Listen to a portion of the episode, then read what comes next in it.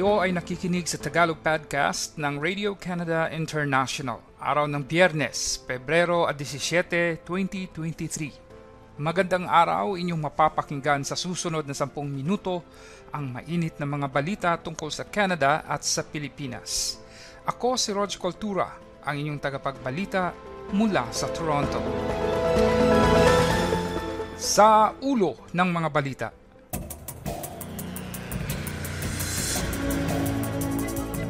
Toronto Mayor John Tory pormal na nagbitiw sa kanyang pwesto. Unidentified object, binaril at pinabagsak sa Lake Huron. Nurse advocates sa Canada, ipinanawagan na tulungan ng gobyerno ang marami pang international educated nurses para makapagtrabaho. Teenager na babaeng survivor, buhay na nahukay 10 araw matapos ang malakas na lindol sa Turkey. Ito ang Tagalog Podcast ng Radio Canada International. Buhay na nahukay ang isang teenager na babae mula sa guho sa Turkey noong Huwebes. Ang dalagita ay nakuha 10 araw matapos ang 7.8 magnitude na lindol na tumama sa rehiyon sa timog silangang lalawigan ng Karamanmaras sa Turkey. Ang lindol ay kumitil ng mahigit 42,000 katao sa mga bansang Turkey at Syria.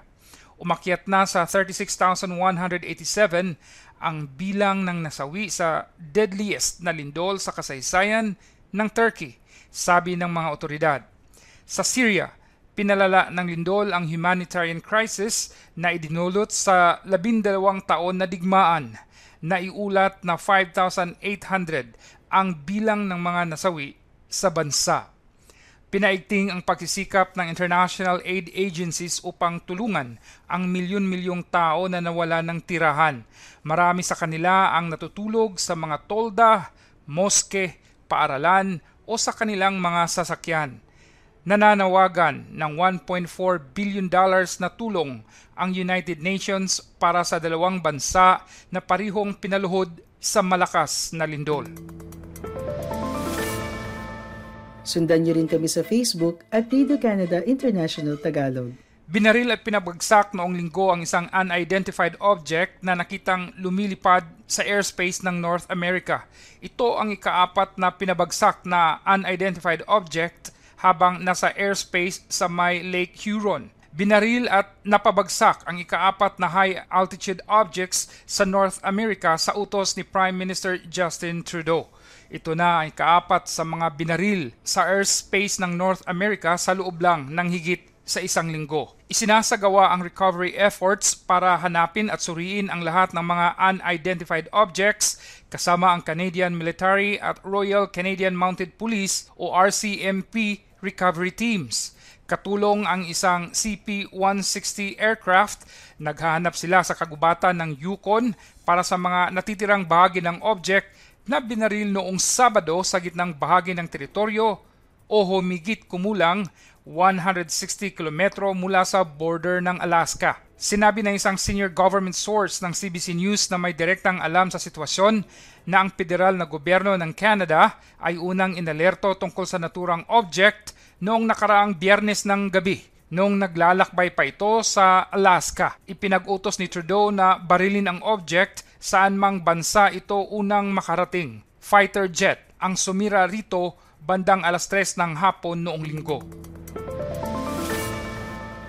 I-follow niyo rin kami sa Twitter at RCI Tagalog. Inakusahan ng Pilipinas ang Chinese Coast Guard na tinira ng military-grade laser ang isang Coast Guard ship ng Pilipinas. Ang barko ng China ay mapanganib na nagmaniobra ng sobrang lapit na 137 metro para harangan ang Philippine patrol vessel na BRP Malapascua na maghatid sana ng supply sa Second Thomas Shoal. Halos 200 na ang diplomatic protest na isinampa ng Pilipinas laban sa mga agresibong aksyon ng China sa pinag-aagawang teritoryo sa karagatan sa West Philippine Sea. 2 beses anya sinilaw ng Chinong barko ng birding laser light ang BRP Malapascua, sanhi ng pansamantalang pagkabulag ng crew nito sa bridge, ayon sa pahayag ng Pilipinas.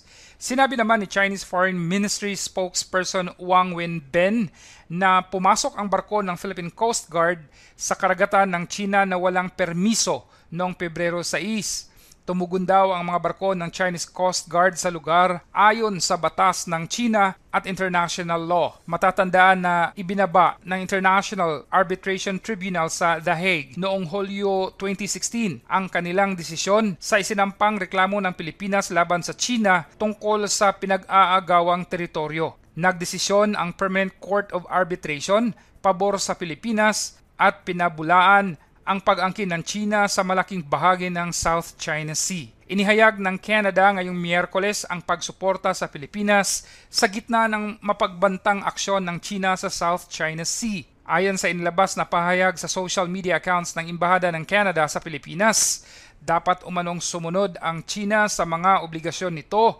bilang parte ng United Nations Convention on the Law of the Sea o UNCLOS at sa 2016 South China Sea Arbitration Decision. Para sa iba pang balita, bisitahin ang aming website ici.radio-canada.ca. Umaapila sa gobyerno ng Canada ang lider ng grupo sa mga Filipino-Canadian nurses na tulungan mapabilis ang proseso ng pagrehistro para sa internationally educated nurses na nasa Canada na. Sinabi ni Integrated Filipino-Canadian Nurses Association President Jennifer Lopez na malimit naging hadlang sa proseso ang immigration status ng mga nagtapos ng nursing sa ibang bansa kahit pa nasa Canada na. Nagkukulang ng nurses sa buong Canada kaya mahigpit ang kompetensya ng mga probinsya na gobyerno na makaakit ng dagdag na healthcare workers para sa kani-kanilang mga ospital, retirement homes at ibang pasilidad. Kumikilos man ang mga probinsyal na gobyerno para sa International Educated Nurses o IENs na nasa Canada, marami pa rin ang hindi pa makapagtrabaho na nasa iba-ibang bahagi pa ng pagpoproseso ng kanilang akreditasyon.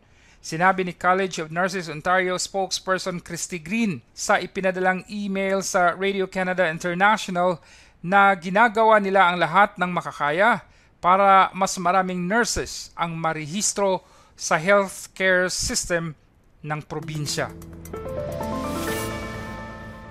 Formal lang nagbitiw sa pwesto si Toronto Mayor John Tory ngayong araw. Inihain niya ang kanyang resignation letter sa clerk ng lungsod ilang sandali matapos pinal na maipasa ang budget noong Miyerkules. Ang pagbibitiw ni Tory ay kasunod ng nakakagulat na pag-amin niya noong nakaraang linggo na kanyang naging karelasyon ng isang dating miyembro ng kanyang staff. Itinuloy ni Tory ang pagbitiw sa pwesto kahit pa ang ilan sa kanyang mga kaalyado sa konseho at iba pang mga politiko gaya kay Ontario Premier Doug Ford ay hinimok siya na huwag magbitiw. Sa kanyang liham sa clerk ng lungsod, sinabi ni Tory na kanyang pinagsisisihan ang nangyari kasabay sa muling pagkumpirma na bibitiw na siya sa posisyon. Sinabi ni Tory na plano niya ang patuloy na mag-ambag bilang isang mamamayan sa Toronto, ngunit wala itong binanggit na espesipiko. Sinabi ni Deputy Mayor Jennifer McKelvey na nakipag-usap na siya sa City Clerk at sa report para sa by-election sa City Council meeting sa March 9 para pagpipilian sino ang hahalip kay Tory sa pwesto. Sinabi ni McKelvey na hindi siya kakandidato para sa binakanting pwesto ng mayor sa Toronto.